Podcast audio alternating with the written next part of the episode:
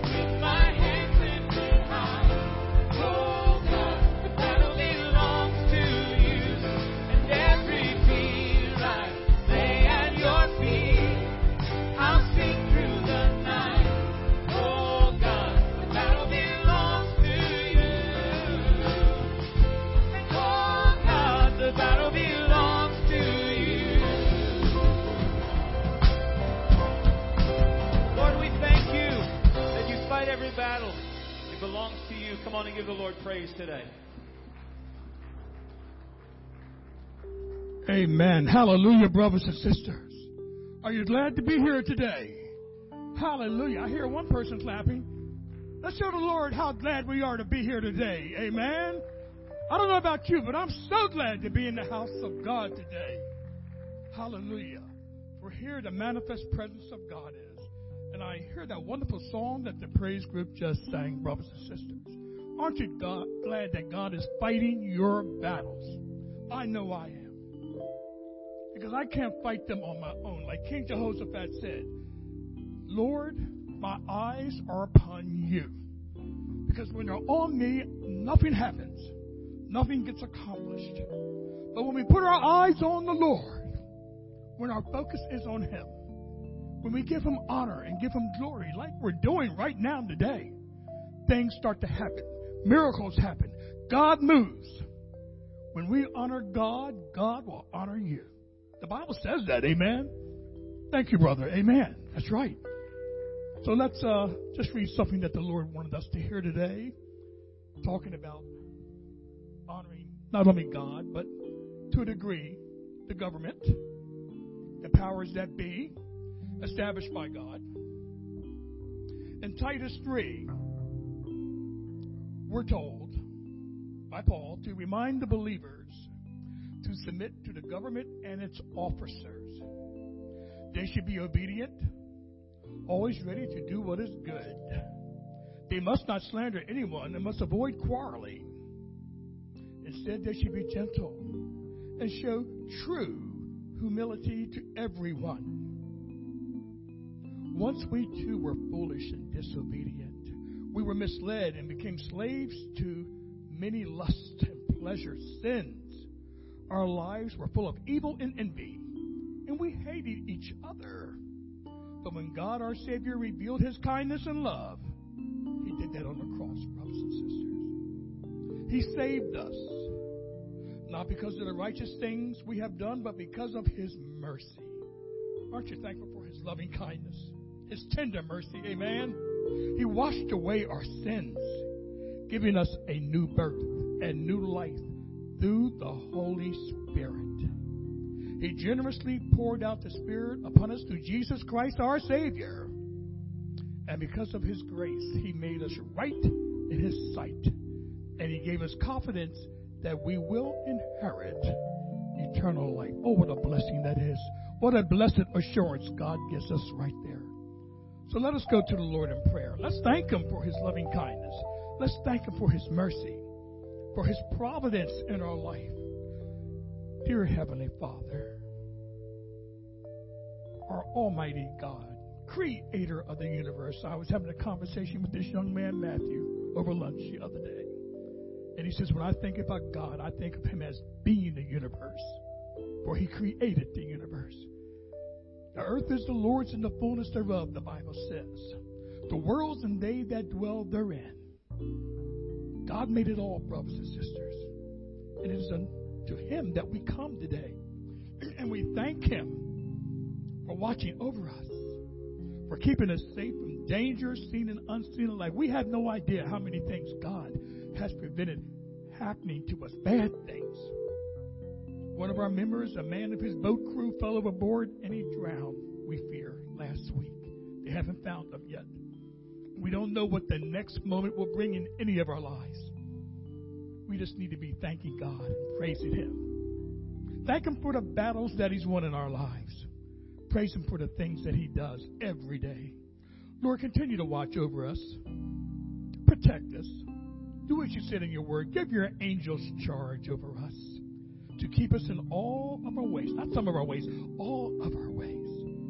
Your word says that the angels of the Lord encamp around those who fear You, who love You, believe You, love You with all our heart, mind, and soul.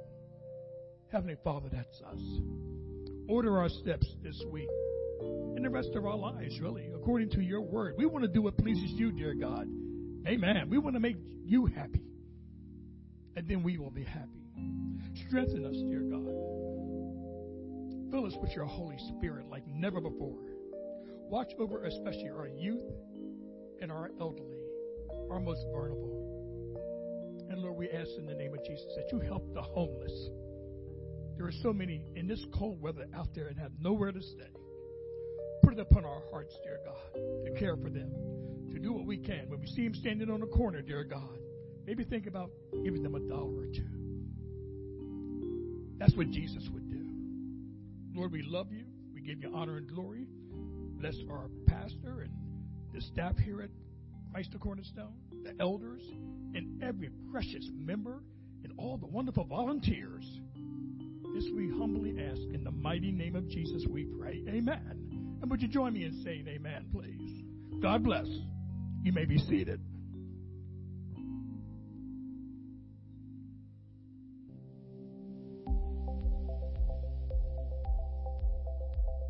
Hey, everyone. My name is Lynn. Welcome to CTC, and thanks for spending part of your weekend with us.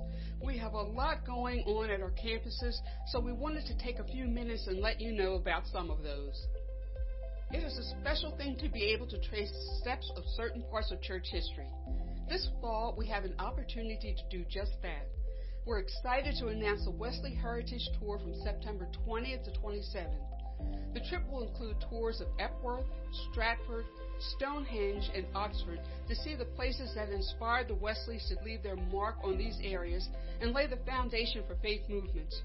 To learn more, stop by the Welcome Center for a brochure or visit ctcde.church/events. God has recently blessed us with a brand new bus. We are preparing to use this for various ministries at CTC. This includes transportation to and from weekend services, events, appointments, and other activities. To make this work, we need drivers. We are looking for people who will be on call as well as those willing to be scheduled for events. A Class C CDL license is required, and we will provide all other training. If you're interested in this ministry, send an email to lpoindexter@ctcde.church.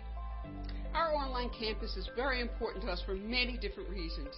It takes a team effort each week to bring a quality worship experience to those who cannot be in the building with us.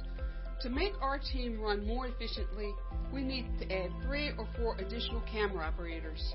You don't need any prior experience, although an eye for photography is a big help. We will provide the training that you need. You will begin by shadowing an experienced operator as you explore this ministry. To find out more, go to ctcde.church/serving. Thanks for being here today. Our prayer is that you leave feeling encouraged and closer to God. Please let us know if there's anything you need while you're here. You can find more information about all the events happening at our church by going to ctcde.church. Like us on Facebook and follow us on Instagram to stay up to date. Have a great week.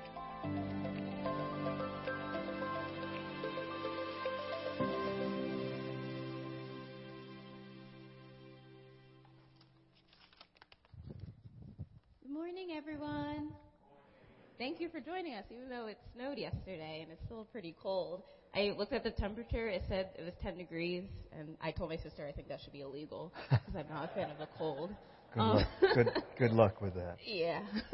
Again, welcome and thank you for joining us today. If you are in this sanctuary with us and you are new, again, welcome. Before you leave, once you leave the sanctuary and go to the left, you will see the Welcome Center where you will receive a free gift and be greeted by someone from our pastoral staff. And for those of you online, if you are new here, you can click the New Here button at the top or the bubble that popped up in the chat. And again, for everyone in person here, whether you're at the table or at your seat, you will see the Connect cards where we would love for you to fill out your name so we know that you're here today. And also, if you have a prayer request, you can write that down too because we're always praying for you. And, of course, for those online, you can click the Connect Card button at the top or click the bubble that popped up in the chat. I am so glad you decided to come out this morning on a frigid, cold day. You got your car cleared off, your driveway shoveled out. My streets don't get plowed out unless there's 4 inches of snow, and we got more than 4 inches of snow. But I think by the time the guy came to measure it, so many cars had driven over it, it was only 2 inches, so he probably decided, I ain't going to plow that. But that's the way it goes anyway, and so glad that you decided to come out, and if you're online, just want to welcome you. You know, we practice generosity here, and we talk about generosity in many ways. And today I want to talk about the generosity of our prayers. We've got the prayer cards and the envelopes that we have. And, you know, there are probably 60 or 70 people among us who are committed to pray every week for your prayer requests. And the good thing is that not only do we go over the prayer requests, we hear answers to prayer, and we hear them often. One of the prayers that I often have is, Lord, send us the leaders, send us the volunteers, send us the servants. We talk about serving, love, serve, and engage. And that's one way that we grow in our faith. And so I know you hear the word volunteer, but we prefer the word serve. But then again, serving kind of sounds a little stark sometimes. So we use a variety of terms. But I thank God for the ways that you are generous with your service. People have stepped up. We have new people preparing to be part of the praise team. We have new people preparing to be part of the media team, as you saw on the announcement. We have people who are, like I said, the praise team at both of our campuses, and that is a powerful answer to prayer. And God has opened up new opportunities for us recently to help with homeless persons. So keep praying that God will provide the leadership that we need. One of the things that I haven't mentioned in a while is, you know, we've got 25 acres here at the Bear campus, and we used to have people leading an initiative to have a garden there for people to have garden spots. But we lost the leadership of that. They moved away, and that's what happens. So we need somebody who's willing to take lead in developing the garden again and to minister to people in that way. So maybe the Lord is asking you to do that. But our prayers are, God, teach us. And I'm so proud of the way that we're all generous with our prayers. So the principle of generosity that we're experiencing is this principle, number 7. Would you read this with me? We give with a sense of loyalty in support of fellow believers, and our prayers do that. We were able to help one of our members this week with a very expensive electric bill that they couldn't handle. And because of your generosity in many ways, we are able to do that. And I just want to say thank you to you for that. Here's a scripture that goes along with that kind of generosity. Let's read this together. We know what real love is because Jesus gave up his life for us. So we also ought to give up our lives for our brothers and our sisters. So let's praise God for that and give thanks to God for the ways in which he provides for others through us. So don't stop doing that. Let's pray. And I invite you to stand if you're here in the room and be in an attitude of prayer at home as we continue to worship our God, giving thanks to him. Let's pray together. Heavenly Father, we do thank you for this day and the many ways that you provide to us. Thank you, Lord, for the responsibility that you give us to help one another, support one another, and to be generous with ourselves, with our time, with our prayers, with our energy, with our thoughts, and even with the resources that you give to us. The resource lately you might have given to some of us is a shovel, and so we've been generous with shoveling and helping other people clear out, and we thank you for that. Come be present with us, Lord. Refill us today with your Spirit. Fill us with hope. Fill us with your sense of power and all of who you are as we continue to worship you and hear you speaking to us. We ask all of this in the name of Jesus our Lord. Amen.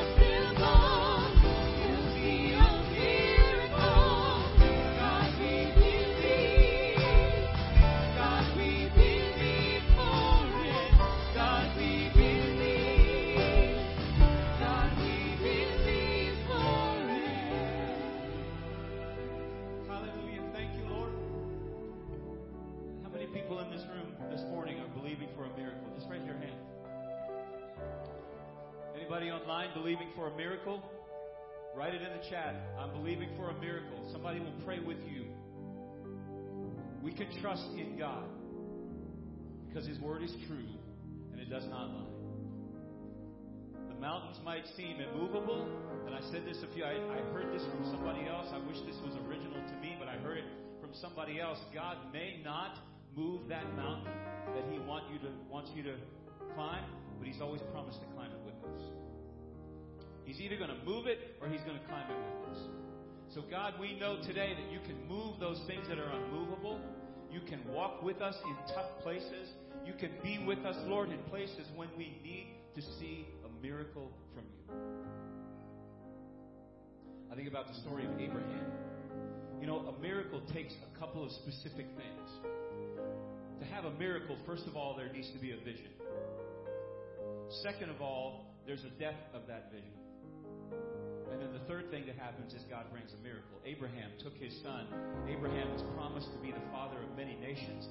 God gave him a son, and then He said, oh, by the way, I want you to take him up on this mountain now and sacrifice him. Wait, what? So he did what God told him to, knowing that somehow God was going to provide the sacrifice. So Abraham had the vision, and then he had the apparent depth of that vision, because now, oh, wait a minute, now I got to go sacrifice my only offspring, who's the only way that can perpetuate and make me the father of many nations. And then they get up on the mountain, and what happened? God provided the sacrifice miraculously. They didn't know. They didn't say, no way of knowing that was going to happen that way. And then when they came down from the mountain, rejoicing and knowing that God had been so good to them, Those of you that are believing for a miracle today in this room and online, wherever you are, let's think back about what He's done before, about the things that about the goodness of God in our lives. We can't see what's ahead of us. None of us can. But we can see the evidence of God's hand. We can see the evidence of God's hand at work over and over and over again in our lives. And that evidence can lead us to the place where we can believe for what we need to believe God for.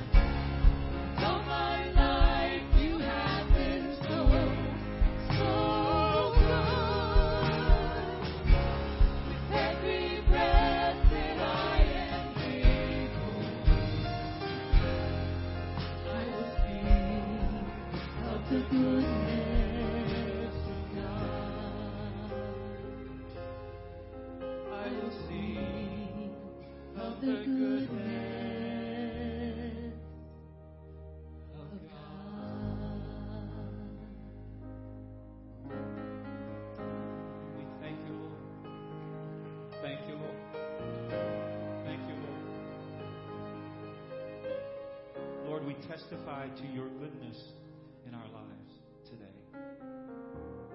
And I know everybody hearing my voice right now and knowing what I'm saying about the goodness of God doesn't mean that everything has always turned out like we wanted it.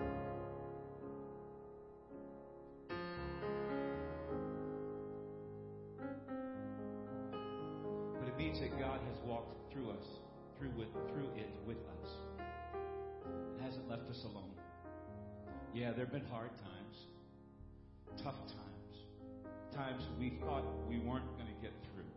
But with God's help, we did. And we're standing here today as a testimony to that, as a testimony to His goodness. So, God, we pray that You would remind us today of Your goodness. Remind us, Lord, help us as we look back on the things that You have done in our lives before. Help us to look back with eyes of understanding and knowing that the way You orchestrated things in our lives has brought us to this place today. Your Word says You work all things together for good. And that's a whole lot of orchestration. Think about that sometimes. That I'm trained as a conductor, so when I'm conducting a vocal group and an orchestra, there I have what's called a conductor score, and it's about this tall, and there's only one line of music, and it's everybody's everything that they're doing all the way down the page.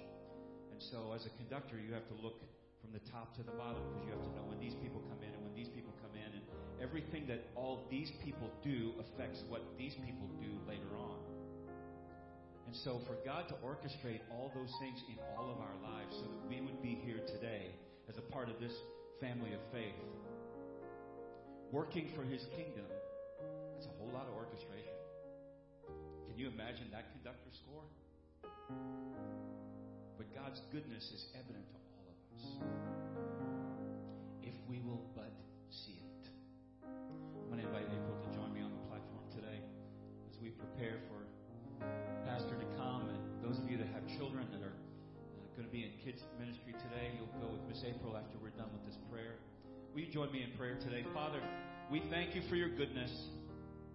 And we thank You, Lord, that we can celebrate that. Lord, You brought us through difficult times. You brought us through good times. But Lord, we praise You for all of it, because it's all worked in us to make us who we are, to bring us to a place of perfection. Not that we don't make any mistakes, but You bringing us to a place of wholeness, fulfilling the calling in each of us. So Lord, today we pray that You would continue that. I pray for April today and her team as they minister to our kids. I pray that You would pour into them. Bring Your anointing. We pray for Pastor Roger as he comes today to bring the next in this series of messages on the churches of Revelation. Lord, open our hearts and our ears that we might hear.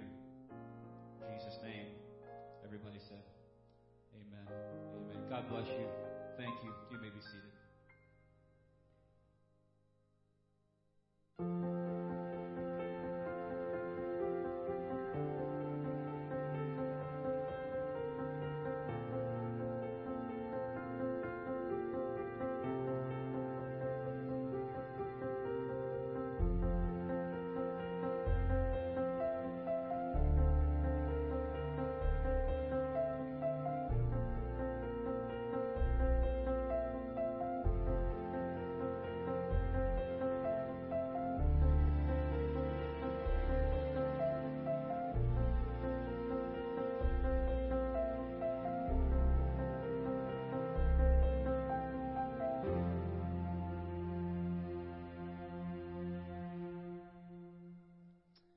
Pastor Bill, for that prayer. singing that song, this phrase stuck with me. And let me just give you this tip about worshiping. When you come in here, and I know every church has its own style for worship, and sometimes we get it and sometimes we don't.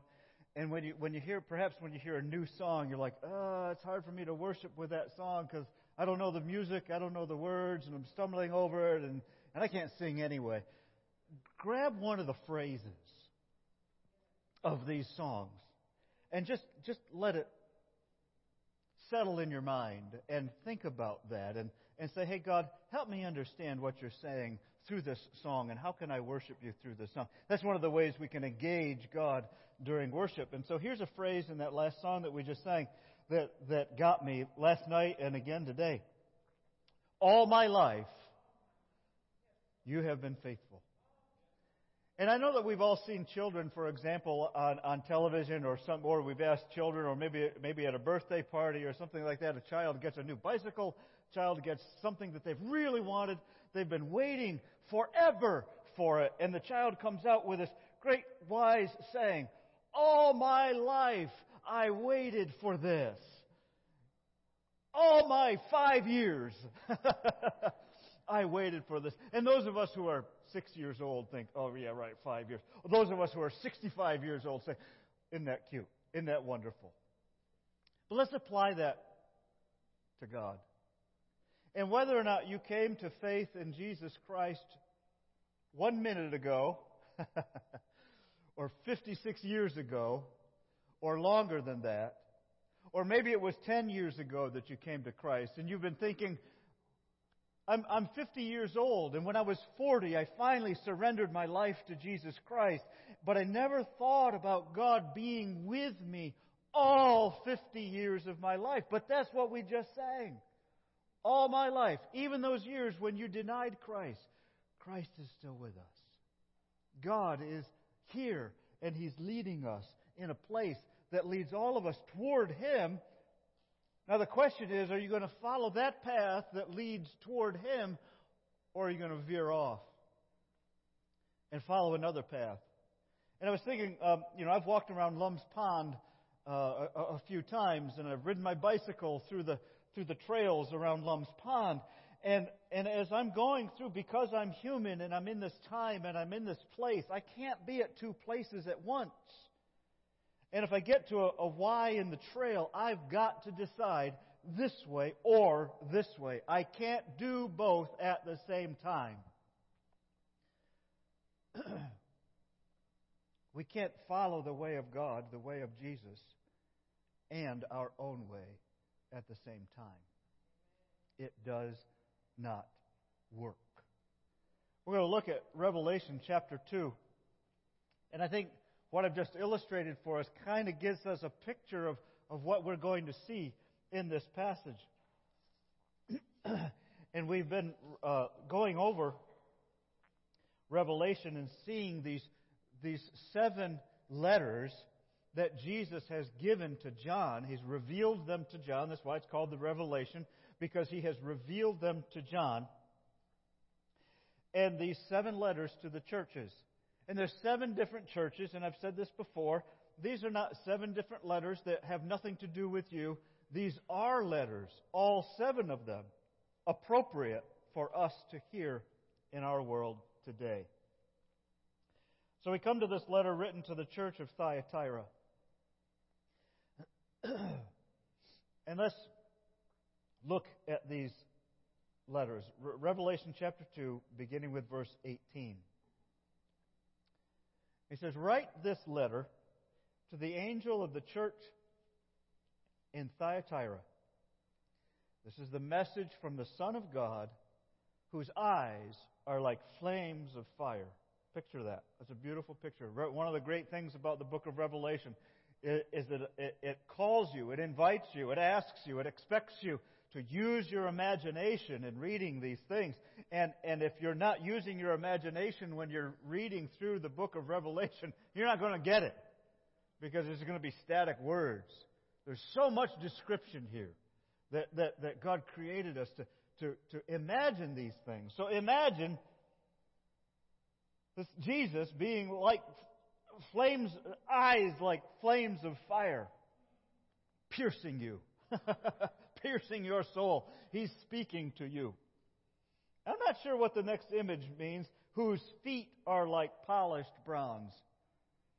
Now, in each of these letters we have learned that the description, the sender, the address has changed. We want to, I think next week might be Philadelphia. Where have we been so far? Ephesus, Pastor, and Smyrna.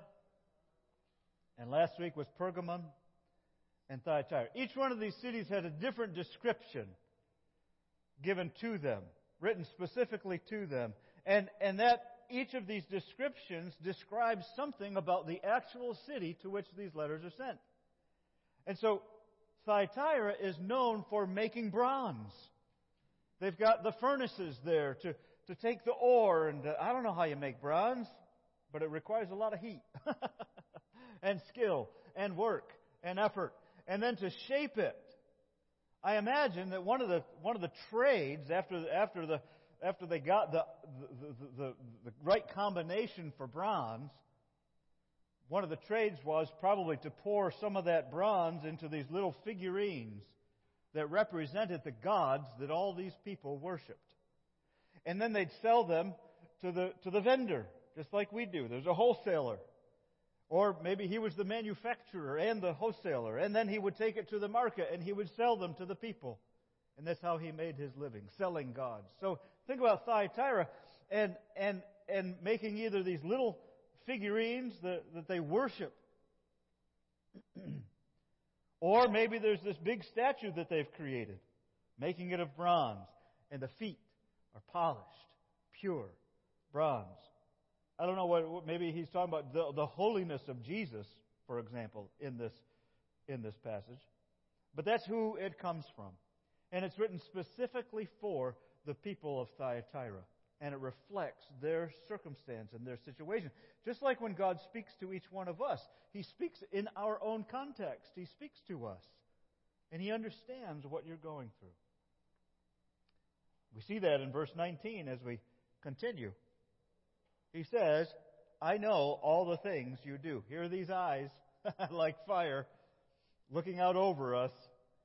And sometimes it's kind of a neutral phrase. I see all the things you do. Is that a positive phrase or a negative phrase?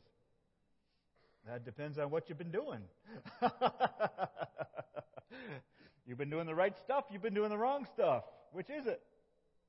So Jesus is saying, I see all that you do. I know all the things that you do. And then he starts listing them.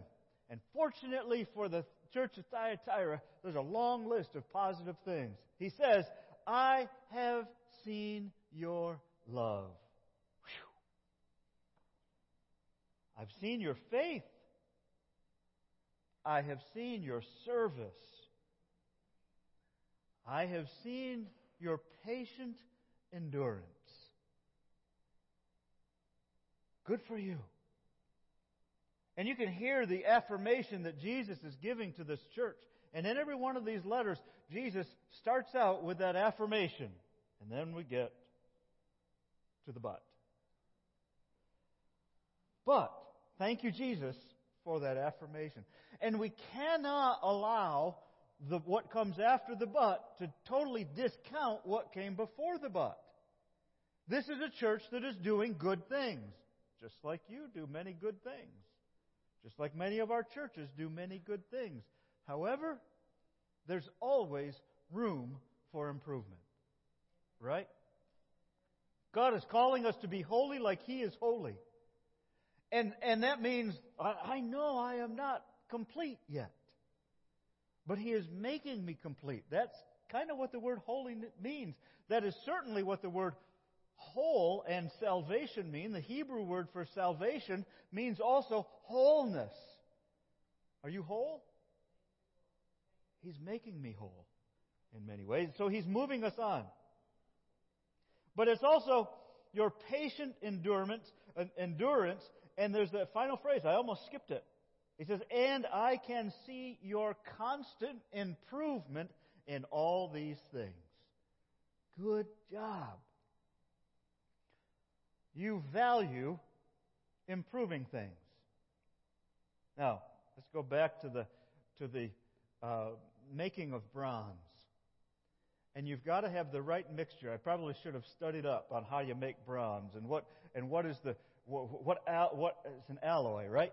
And so what other metals are mixed in to bronze? And there's probably certain amounts. I know in America, you know, some of us have lived in steel-making towns, whether Bethlehem, Pennsylvania, or Pittsburgh, Pennsylvania, or whatever. And there's a certain amount of this compound and this chemical and this the making of things. And as they work on it, they probably have to constantly improve what they're doing.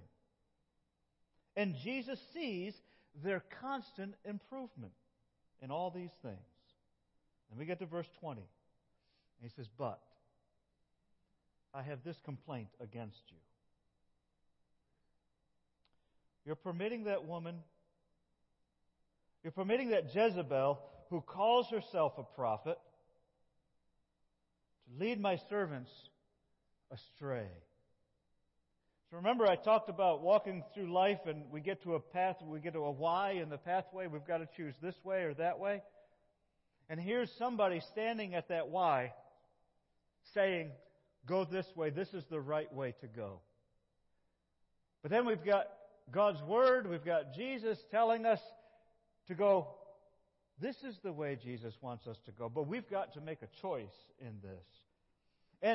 And what the complaint that Jesus has for this church is that they permit this person, and it may be referring to multiple people. I don't know who exactly John is referring to. It can be applied to a singular person. I also think it can be applied to a group of people. It could be applied to all these things. But the point is, the way that Jesus wants us to go, we're being distracted from it, and we're paying attention to this other teaching over here. Let's finish reading the passage. It says, "She teaches them to commit sexual sin and to eat food offered to idols." Verse 21 says, "I gave her time to repent." So that tells me that God has communicated the truth to this person or this teaching, and He has countered it, but those who are teaching it refuse to stop teaching it. It says she does not want to turn away from her immorality. And God certainly does call His people to live a certain morality in this life. We cannot ignore that. There is a moral teaching that Jesus expects from those of us who seek to follow Him. And she does not want to turn away from her immorality. Therefore, she doesn't. I think the word "want" is significant in this. She doesn't even want to turn away. It's not that she can't. It's that she won't. She's inflicting her will on it. But I like that immorality. It pleases me. Or maybe I'm hooked on that immorality. And it's become such a habit in my life that I say I can't stop it. But it is not pleasing to God, and He's still calling us to stop it. So God says, verse 22, "Therefore I will throw her on a bed of suffering." You've heard the phrase, you got to lie in the bed you make. I bet it comes from right here in the Scripture. I will throw her on a bed of suffering. And those who commit adultery with her will suffer greatly unless they repent and turn away from her evil deeds. I will strike her children dead. You know, Miss April, who went with the children downstairs, she really struggled. How are we going to talk about this with the children? So if you have children, ask, what did you talk about today? See how Miss April handled that.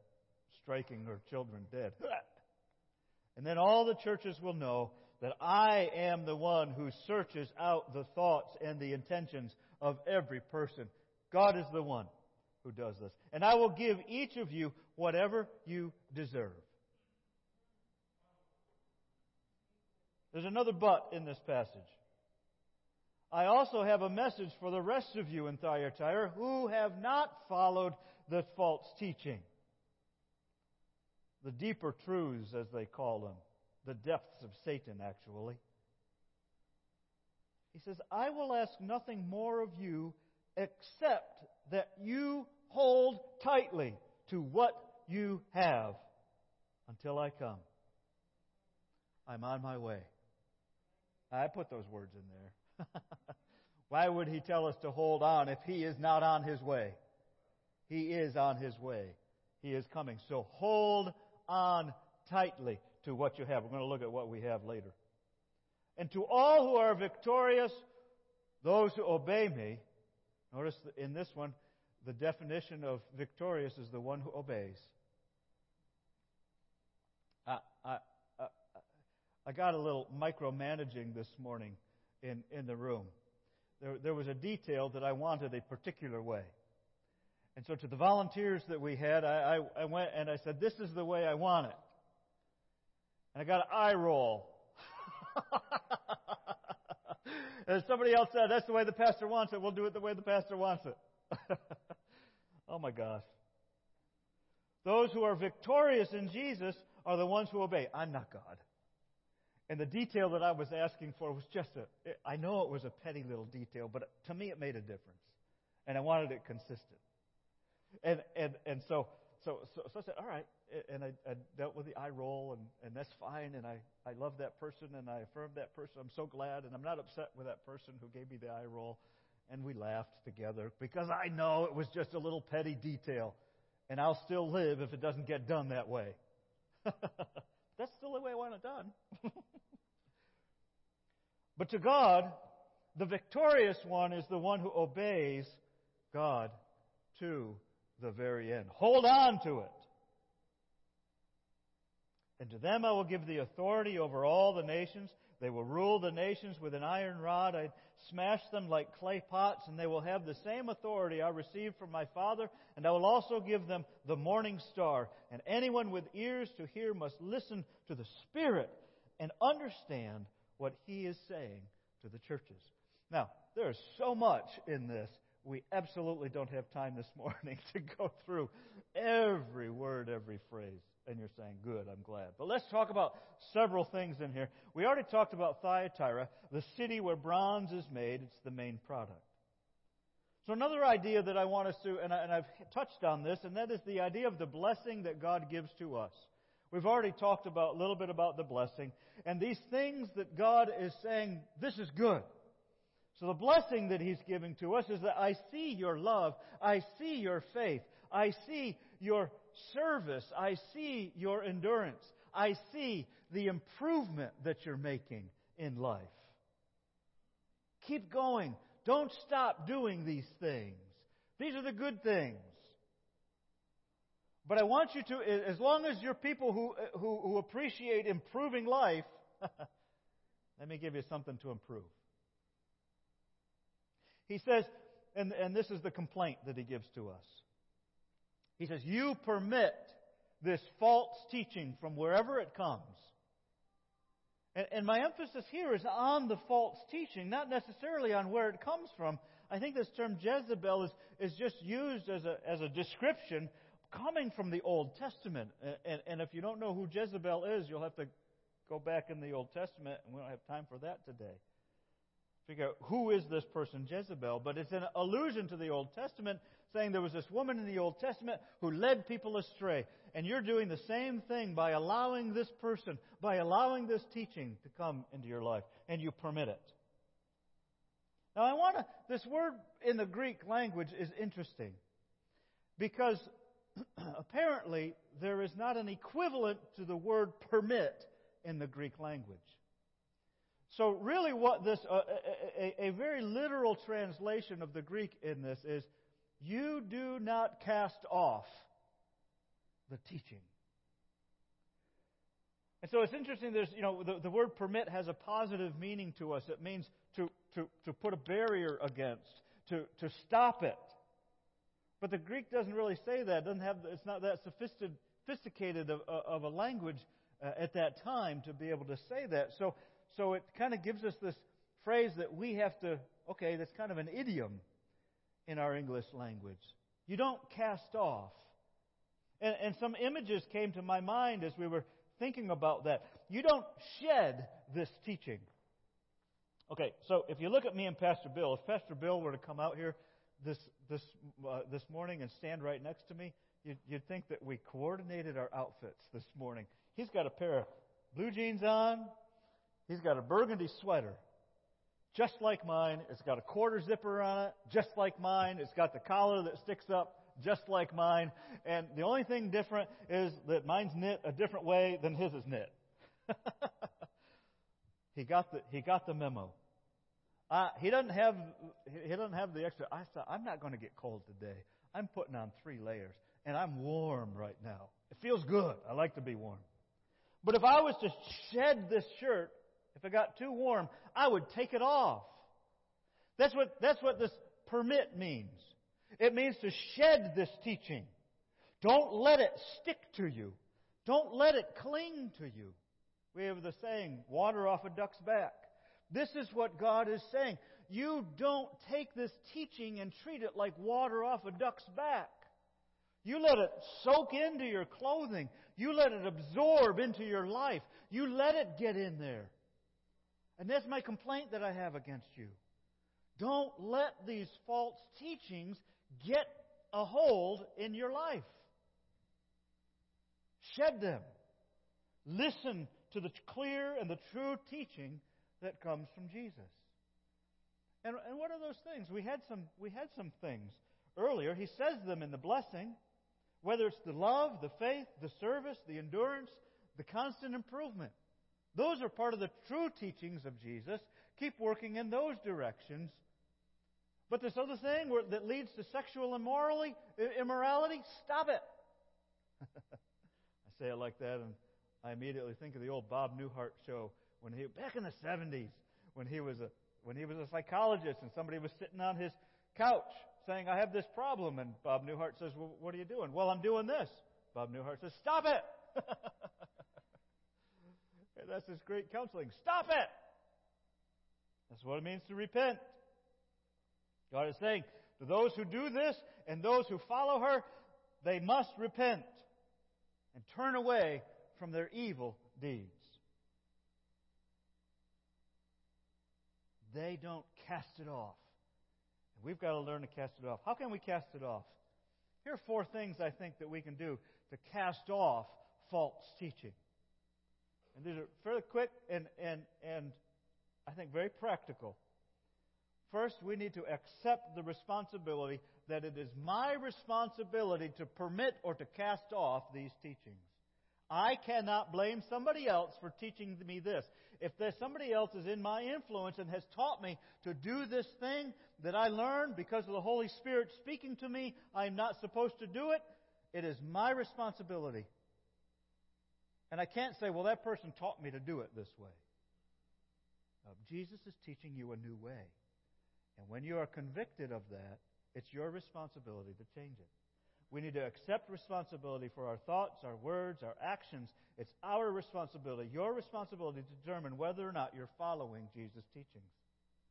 We have to receive that responsibility. God gave it to us. Secondly, we can confess that we need God's help in this. Jesus, I need you to help me. If you're asking me to change something in my life, I can't do it my own. I need you, Jesus. And we need to make that confession clear to Jesus. Paul urges us to, in Romans 12:21, to take captive every thought to make it obedient to Christ. We've got to take that responsibility. We need to confess any confusion that we have. Here's the teaching that Jesus is telling me to do, but the world is telling me to do this. Jesus, I'm confused. How am I supposed to live my life? Here's one thing that we all experience. Jesus, I've been doing this thing that the world has been teaching me to do. Everybody around me is doing it. It's okay. It's not immoral according to them. But your word is telling me something different. Jesus, I'm confused. I don't know how to do this. Jesus, I need your help to do this. Call on the name of the Lord who will teach us everything. And that leads us to the third thing. Ask God's spirit of power, love, and self-discipline. Now this comes from 2 Timothy chapter 1 verse 7. Somebody will correct me if that's wrong. Thank you, those of you who've memorized that.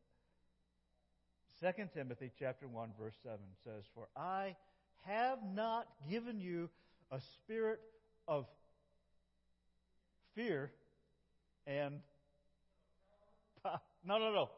I'm missing a word. Sorry, I didn't write this one down.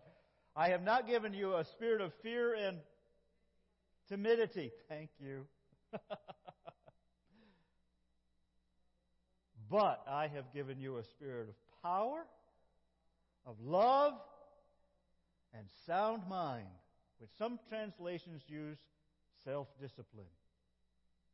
But a sound mind and self-discipline are very close things, depending on how you want to translate it. God has given us a spirit of power, love, and self-discipline, or sound mind. God does not want us to be confused. Confusion does not come from God. God wants us to be clear in what we're doing and what we're thinking.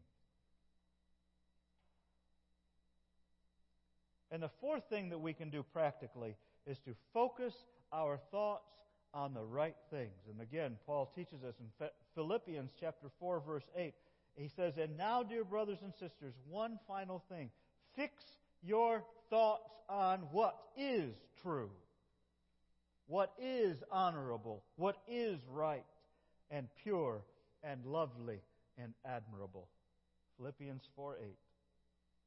Think about things that are excellent and worthy of praise. These are how we shed.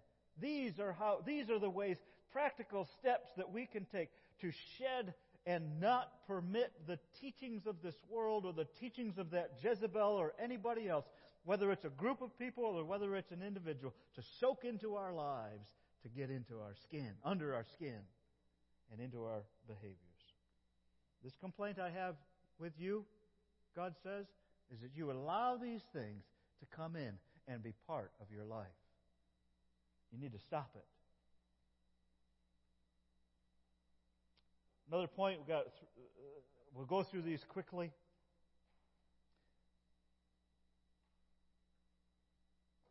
Let's look at the punishment in verse 22. God says, "Therefore, I will throw her on a bed of suffering." Verse 23 says, "I will strike her children dead." Later in verse 23, it says, "I am the one who searches out the thoughts and the intentions of every person." And he says, "I will give each of you whatever you deserve." We need to be careful as the church, as the body of Christ, to let God be the judge, to let God be the determiner of the consequences in other people's lives.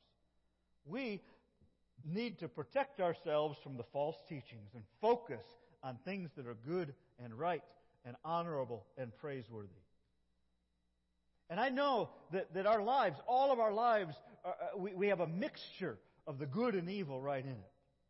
And we can be tempted to when we see that good and evil, we can be tempted to take it upon ourselves and inflict the punishment on this person. But I think it's significant that in this verse, in these two verses, three verses, God is the one who is judging the intentions of every person. And we need to be careful with that as we're in our relationships with one another. God is the one who acts. God is the one who judges. God is the one who searches out the thoughts and intentions of every person. And I've caught myself being angry at somebody or being in a relationship with somebody and saying, "Oh, you're just." And I go through this long list of things of the intentions of what they intended to do. And I go into a place that God may not want me to go to. And I know that what I'm saying now, there's a lot of room for interpretation. All I'm asking for us is to be careful with it. And remember that God is the ultimate and the final judge. And He calls us to look at others with love, with compassion, with generosity, with patient endurance. And he values those things, and he says, you're the church that does these things, and you do them well. Don't stop doing those things. But remember, I'm the one that searches out the thoughts and the intentions of every person, and I am the one who will give each of you whatever you deserve. But I also have a message for the rest of you in Thyatira. And in the other letters that we saw, God's instructions to the people of the church were very clear, very active. But in this letter, the instructions that God gives to us are less active and less. I think they're clear, but it's kind of a different kind of action. He says to prevent this, don't permit this, and cast this off. And we talked about how to cast it off. And then his second instruction comes at the end. Hold tightly to what you have. And finally, what do you have? And how can we describe the salvation? How can we describe the wholeness that he gives to us? What do you have? We have forgiveness. All of us, Jesus died on the cross to forgive all of my sins for all time. The question is, will I live a life that reflects that all my sins have been forgiven? And will you? You can receive that, you can reject that. If you reject it, you don't receive the gift of it. And God will not force that gift upon you, I don't believe. You've got to receive that gift of salvation, that gift of forgiveness. Say, Jesus, I know I have sinned and I am sorry. Forgive me in the name of Jesus. We stand in heaven. I don't know, I've said this once and people came back at me. I don't know if God's going to have a litany. There's one scripture that says God chooses to remember our sins no more. So I may get to heaven and Jesus say, come on in. But he may say, why should I let you in? And I'm going to say, because Jesus is standing right here beside me.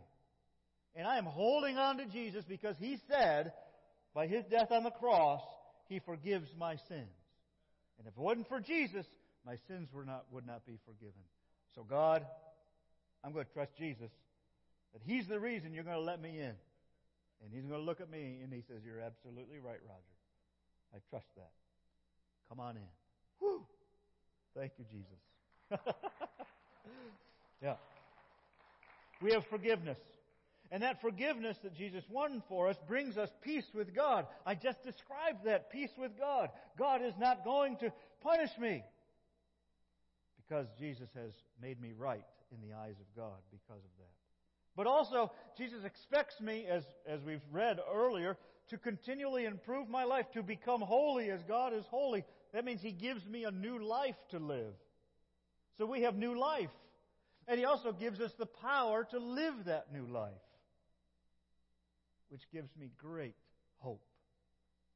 These are just some of the things that we have that we can hold on to in our spiritual lives, in our lives with God. Picture yourselves falling into a river and somebody casts a rope to you. And you grab onto it, and that current is dragging you out to the sea. And you don't want to go out to the sea because you know out in the sea is death.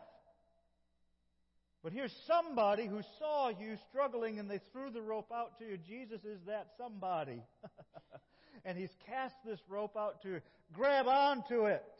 That may be the only thing you have. Everything else about your life is washing over you. Do not let go of that rope.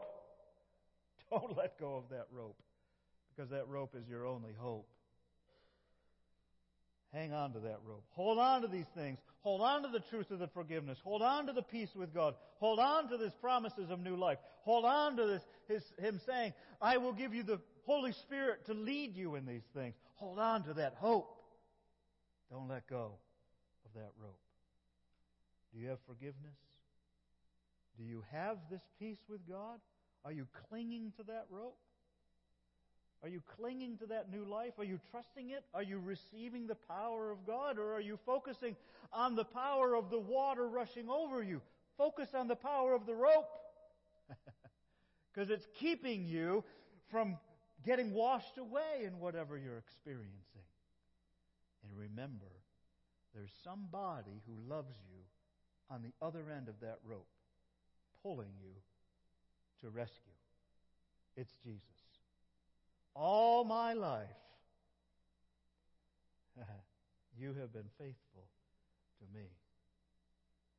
Let's take some time to pray this morning and think about these things. And maybe you've already made decisions like this, and you can just pray and you can just say, rejoice, thank you, Jesus, for these things. Maybe you need to pray for somebody else who may not experience this, and our prayer may be, Lord, help this person. Hold on to the rope. Maybe God's calling you to describe to somebody the rope that is available through Jesus in their life. Maybe they're getting sucked under the currents of life. And you say to them, come on. There is hope. There is love. There is peace through Jesus Christ. Grab hold of it. Maybe you'll need to pray and ask God to evaluate the teachings that you're committed to following.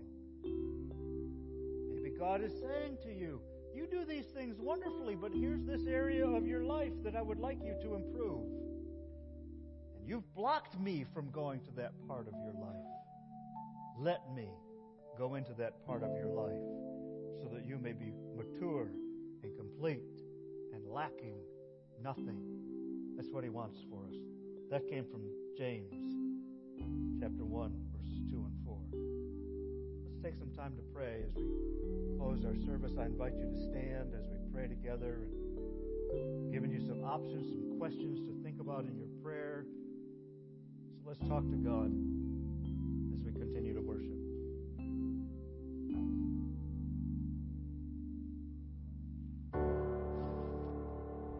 God, we thank you. Thank you for your presence here with us today.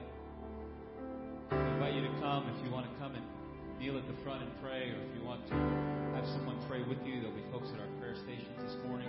Let's worship the Lord today. Hallelujah. Worthy is the Lamb. Receive glory and honor and power. Sing together. Worthy is the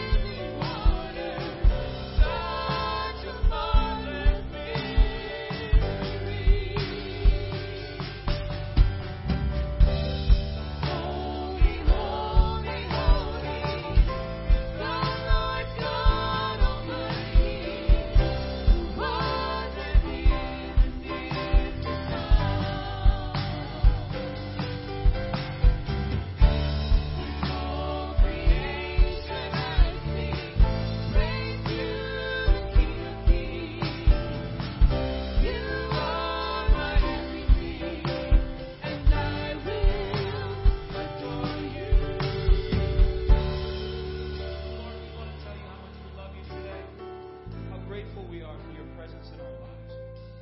How grateful we are for the miracles that you work, for the things that we look back on, for the ways that you help us to take a stand against the enemy and against those things that we should take a stand against. And so, Lord, as we continue to worship today, as we go from this place, Lord, whatever we're doing in this next week, we pray, God, that you would help us to see you in everything that we do.